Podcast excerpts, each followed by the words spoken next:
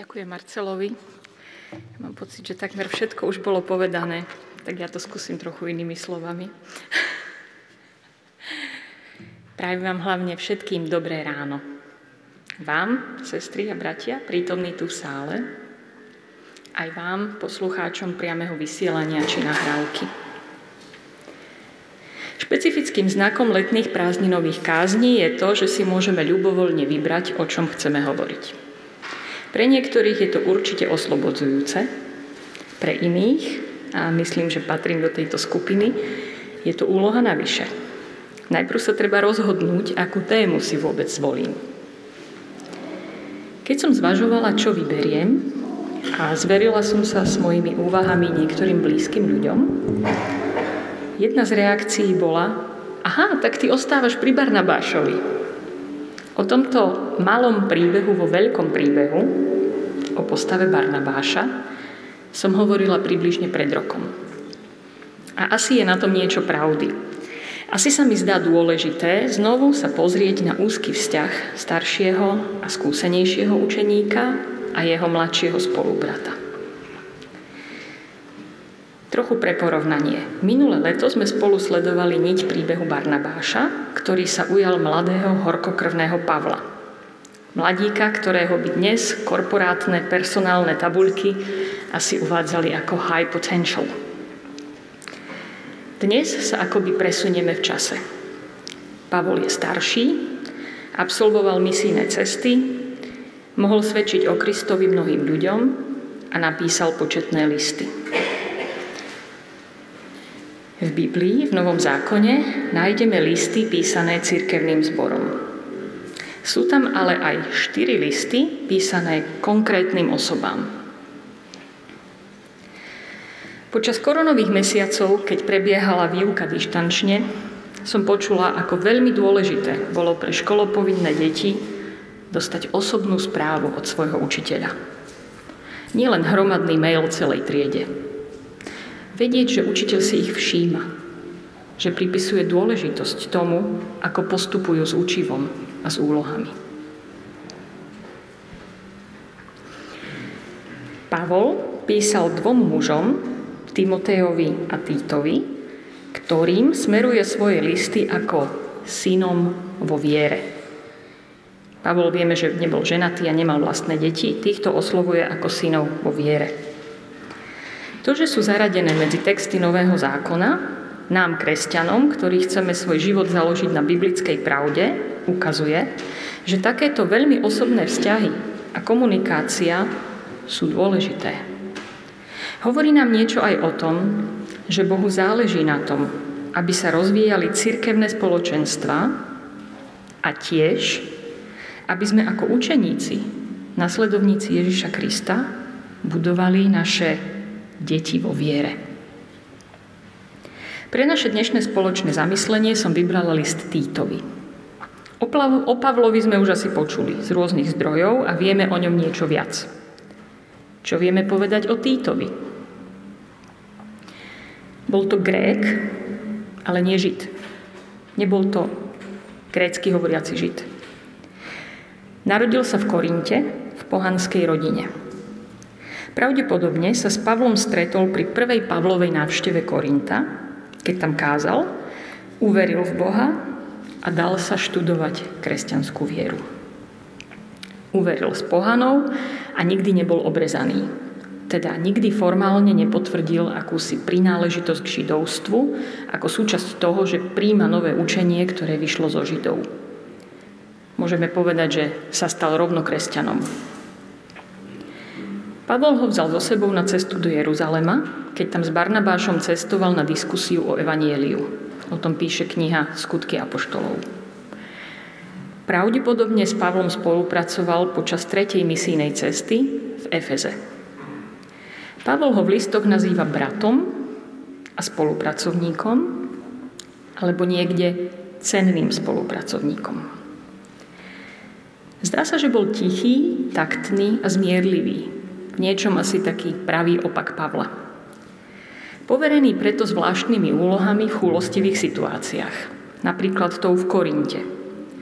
Pavol napísal do Korintu prvý list Ale v roku 57 tam nešiel sám, keď tam vrcholili nepokoje, ale poslal tam Títa, aby odniesol Pavlov energický list, ktorý sa však nezachoval. Dobré správy o Korinte, ktoré potom Títus priniesol Pavlovi do Macedónska, podnietili Pavla k napísaniu 3. listu, a to je ten, ktorý sa zachoval ako ten druhý list Korinťanom. Tiež poveril Títa, aby dokončil zbierku pre Jeruzalemskú obec, poslal s ním 2 spoločníkov, jasne rozdelil ich poslanie. Po Pavlovom prepustení z 1. rímskeho väzenia spolu s Títom pracovali na Kréte. Títus šiel ďalej na misiu do Dalmácie, o tom píše 2. list Timotejovi v 4. kapitole. Ďalej sa o ňom nová zmluva nezmienuje. Sám sa zrejme stal schopným lídrom. Nevieme, či sa po Títovom odchode do Dalmácie Pavol s ním ešte pred svojou smrťou stretol. Poďme k listu Títovi. Je to pomerne krátky a stručný list. Ak ho niekto číta tak, že si prečíta Bibliu, celú Bibliu za 1 rok, tak spravidla tento list prebehne rýchlo v kombinácii s pár kapitolami iného textu. A možno tak trochu zapadne v tieni iných listov. Mne sa ale zdá, že je ako šitý na mieru dnešnej rýchlej doby. Pracovne som si ho pre seba nazvala listom pre zanepráznených manažérov. Je stručný, hutný, praktický.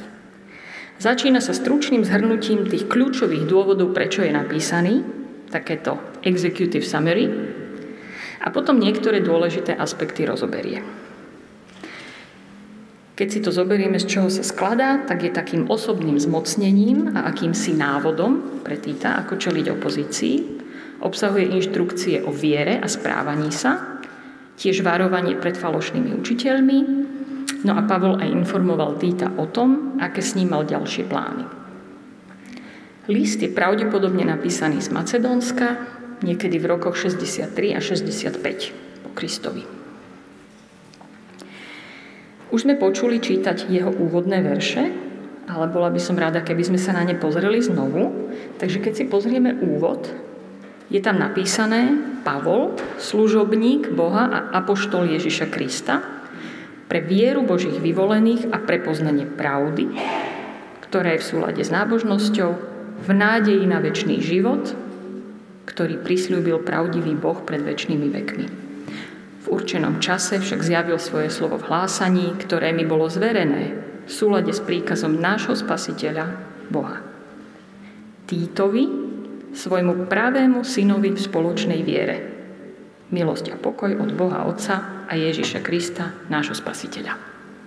Čo sa dozvedáme z týchto 4 veršov? Je to osobný list. Je adresovaný priamo Títovi. Pavol pripomína Títovi základ svojho poslania alebo autority. Že to nerobí z vlastnej vôle. Je služobník Boha a apoštol Ježiša Krista. Veľmi sa mi páčilo, ako svoje poslanie vystihla nedávno jedna mladá slovenská misionárka v študentskej misii. Napísala vo svojom liste: Sme učeníci v Ježišovej sile. Nepovolali sme sa sami. Pavol ďalej vymenuje dôvod a smerovanie svojej snahy. Pre vieru Božích vyvolených, pre poznanie pravdy, v nádeji na večný život. A jasne tu uvádza, že Títus nemá byť jeho kópiou, nemá byť na jeho obraz, ale je dieťa budované Bohom. Oslovuje Títa ako dieťa v spoločnej viere. Pavol tu neuvádza návod na to, ako napodobniť správanie nejakého uznávaného človeka so zaručeným výsledkom, že Títus bude úspešný, šťastný, bohatý. To je veľmi podstatný rozdiel medzi nasledovaním rôznych gurú, mentorov a podobne a medzi nasledovaním Krista, pri ktorom každý je jedinečné Božie dieťa. A Boh do neho vtláča svoju pečať. Keď reflektujem tieto verše, s vďakou si spomínam na moje matky a a mojich otcov v spoločnej viere. Veľmi vzácne je pre mňa vždy uvedomiť si, že ma viedli k pohľadu do večnosti, za horizont tohto pozemského života, k pokladom, ktoré máme ukryté v nebi, ako to píšu evanjeliá. Nie k okamžitému úspechu či bohatstvu viditeľnému pre ľudí. Akí boli, alebo sú, vaši rodičia vo viere?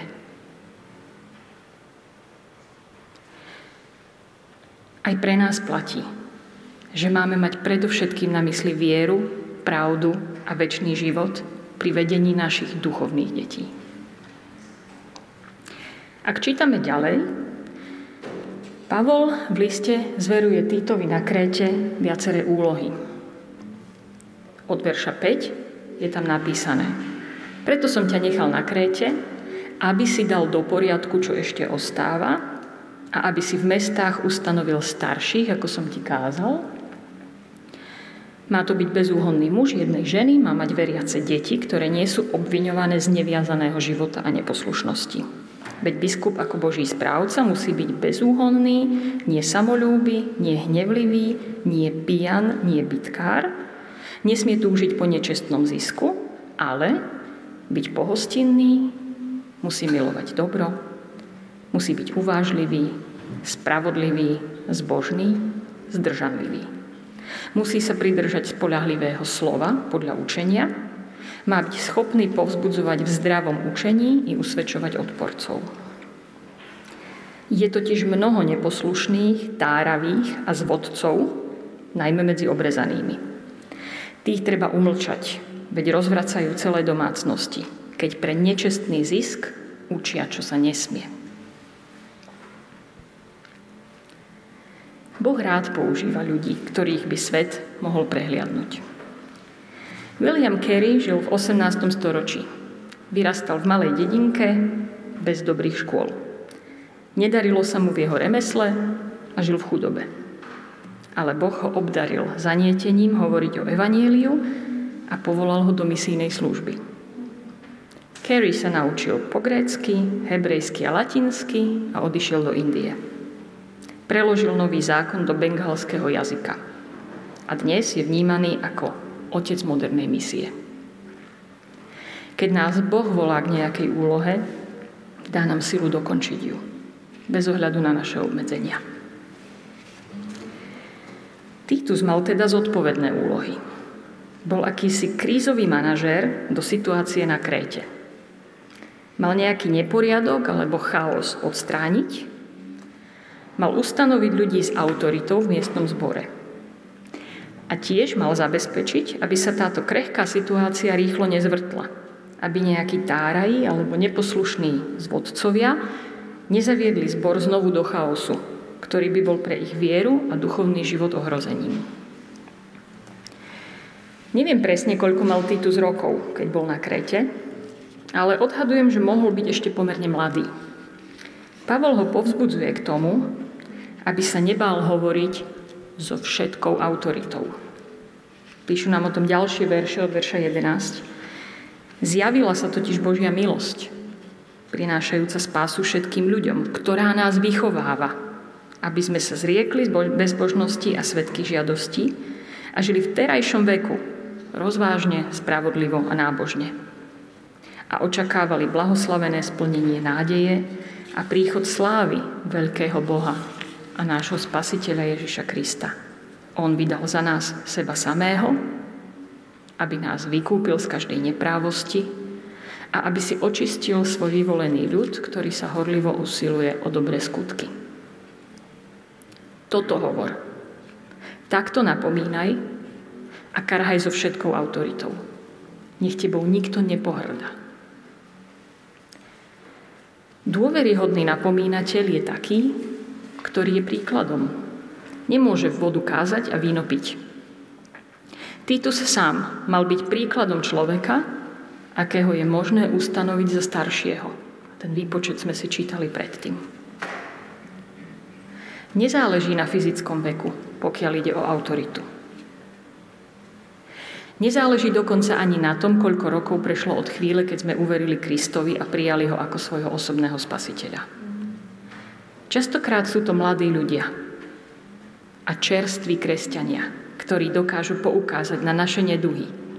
Možno naše vlastné odklonenie sa od pravého učenia. Možno hriechy, ktoré už otupili naše svedomie. Alebo chyby, ktoré z pohodlnosti už ani neriešime.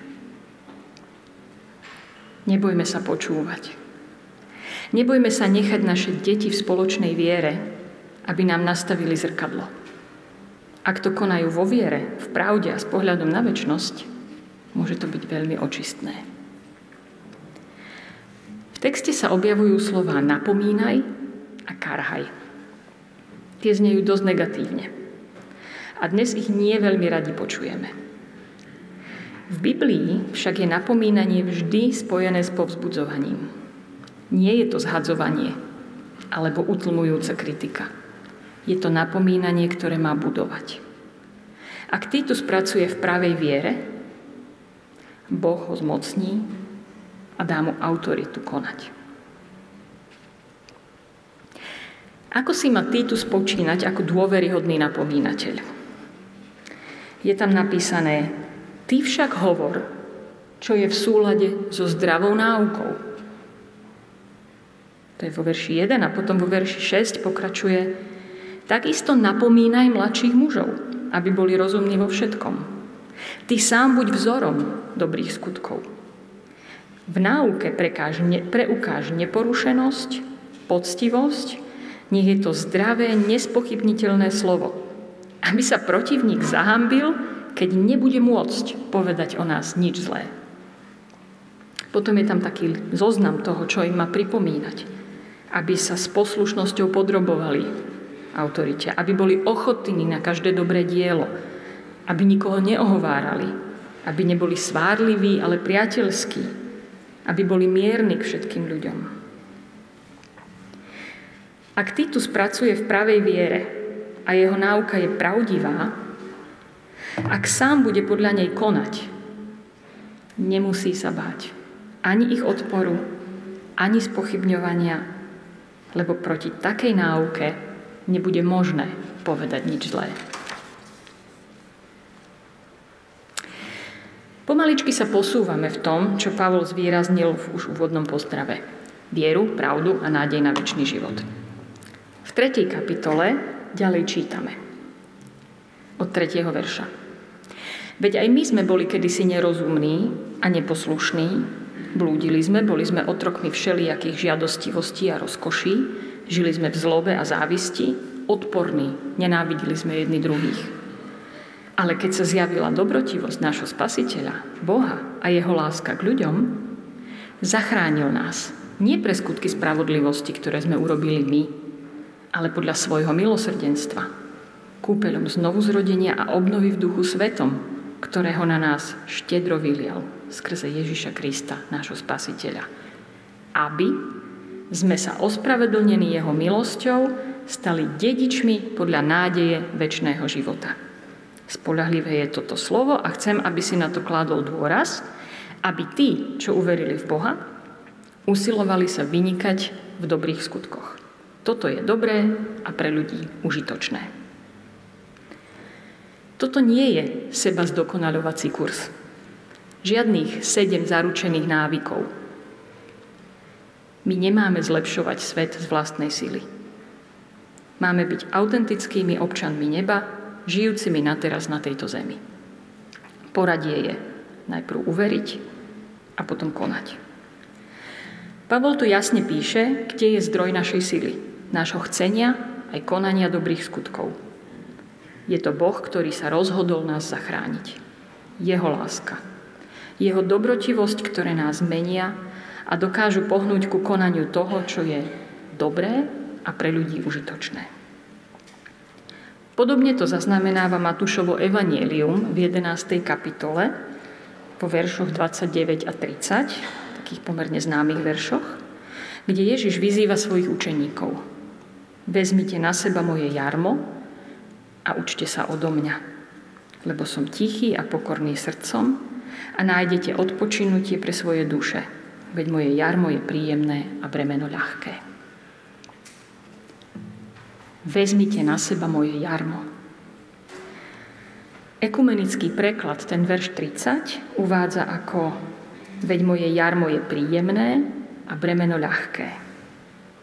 Veľmi ma zaujal starší Roháčkov preklad, ktorý to uvádza ako: lebo moje jarmo je užitočné a bremeno ľahké.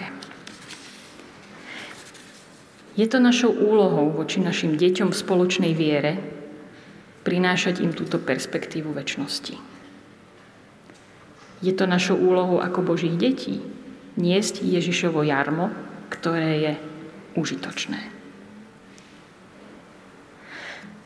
Žalm 34.9 hovorí: poďte a presvedčte sa, aký dobrý je Pán. V niektorých iných jazykoch preklady to uvádzajú doslova: ochutnajte, aký dobrý je Pán. My nemôžeme druhému človeku sprostredkovať, čo prežívame s Bohom. Každý to musí zažiť osobne. To je, ako by sme ochutnali jedlo, ktoré chceme predložiť druhému. Už nejde ho znovu ochutnať. Musíme nechať druhého, aby ho ochutnal sám. Čo si môžeme odniesť pre nás v našom svete a v našej dobe z tohto dávneho listu? Dovoľte mi, aby som sa podelila o niekoľko myšlienok. Nenápadní sú často poverení úlohou. Skúmajme srdcom, s pokorou vnímajme, ak Boh zveril nejakú úlohu človeku, ktorý je pre tento svet nenápadný. Nebojme sa poveriť zodpovednosťou v budovaní Kristovho tela tých, u ktorých vidíme zdravú náuku a pevnú vieru. Nemáme robiť kópie samých seba. Naše deti v spoločnej viere sú rovnako Božie deti ako my sami. Či už sú to naše fyzické deti, alebo nie. Modlíme sa a pýtajme si od Boha múdrosť, ako ich viesť k viere, pravde a nádeji na večný život. Každý z nás má poverenie byť učeníkom aj budovať ďalších učeníkov. Sme súčasťou jedného Kristovho tela a je našou zodpovednosťou byť v ňom funkčnými, fungujúcimi orgánmi. Osobné vzťahy sú veľmi dôležité. Spomeňme si na našich rodičov v spoločnej viere a ďakujme Bohu za nich. Predkladajme Bohu naše deti v spoločnej viere. Nájdime si čas venovať sa im. Modlíme sa za nich. Konáme v Božej milosti a sile. Ak konáme v jeho sile, jeho povolanie pre nás zvládneme, aj napriek našim obmedzeniam. Dovoľte mi rozlúčiť sa slovami, ktorými Pavol končí tento list. Milosť nech je s vami všetkými.